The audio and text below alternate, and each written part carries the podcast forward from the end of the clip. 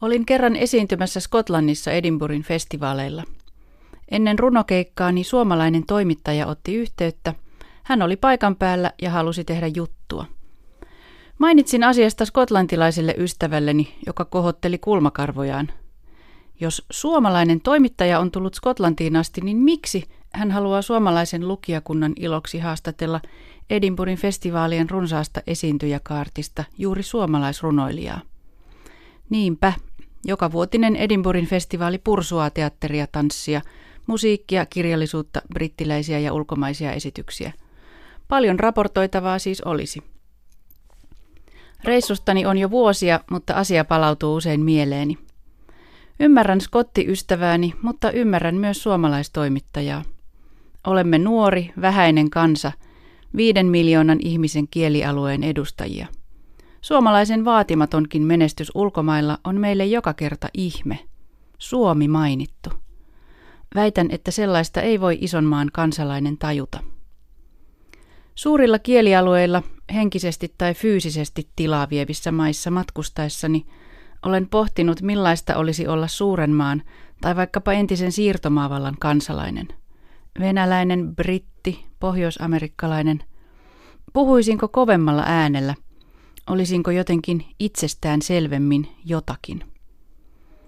Kun Pariisissa monikielisessä seurueessa kyselimme ravintolassa toisiltamme, minkä maalaisesta ruuasta eniten pidimme, ainoastaan ranskalainen vastasi itsestään selvästi ranskalaisesta keittiöstä. Minä olin täysin sujuvasti unohtanut rakkaan poronkäristyksen, perunamuussin ja puolukkasurvoksen. Lahden kirjailijakokouksessa, jonka teemana oli samassa maailmassa, vieraili tänä kesänä vironvenäläinen kirjailija Andrei Ivanov – Alustuksessaan hän puhui pakolaiskriisistä ja moraalisista arvoista ja pohdiskeli Euroopan ja koko maapallon suurta kuvaa tähän tapaan. Ehkäpä meidän on vain hyväksyttävä, että olemme ajelehtimassa kohti maailmaa ilman kansallisia tai etnisiä eroja. Andrei Ivanov itse on kävelevä esimerkki siitä, etteivät sen enempää äidinkieli kuin synnyinmaakaan ole pystyneet tyhjentävästi määrittelemään häntä.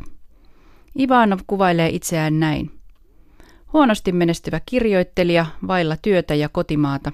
Syntyisin Virosta, juuret venäläisen työväenluokkaiset, neuvostoliittolainen koulutus, lapsuus raan poliisi-isän ja levottomuuttaan kotoa karanneen vainoharhaisen työnarkomaani äidin varjossa. Aikuisiellä Andrei Ivanov on asunut Tanskassa punaisen ristin pakolaisleirillä. Näistä kokemuksista syntyi esikoisromaani Hanumanin matka Lollandiin – Lisäksi hän on asunut Ruotsissa ja matkustellut runsaasti muun muassa Ranskassa.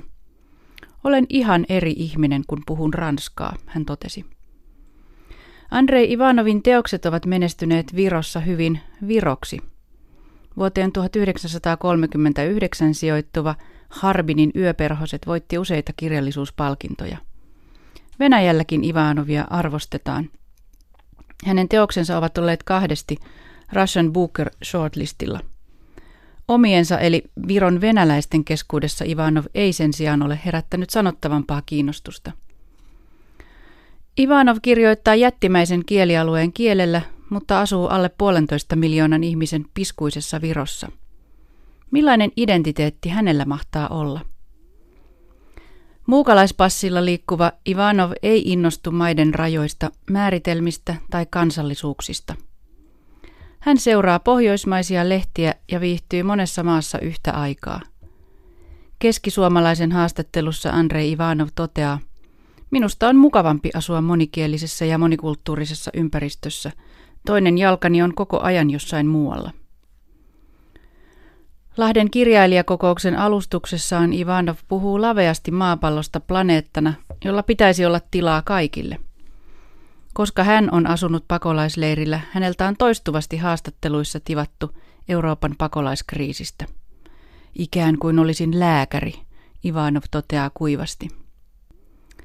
Nyt tuntuu monien mielestä olevan paljon ihmisiä väärissä paikoissa.